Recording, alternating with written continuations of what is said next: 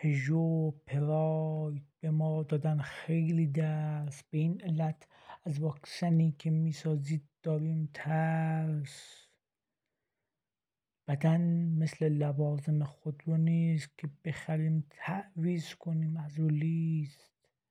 شفافیت هر کجا که نباشه بی اعتمادی اونجا هی میپاشه. صادق بودن کلید اعتماده. معجزه می‌کنه. این حرف ساده. امید داریم هر کسی که بگه دروغ به ملت رسوا بشه بشینه به خاک ذلت. امیدوارم مردم در انتخاب واکسن حق انتخاب داشته باشن و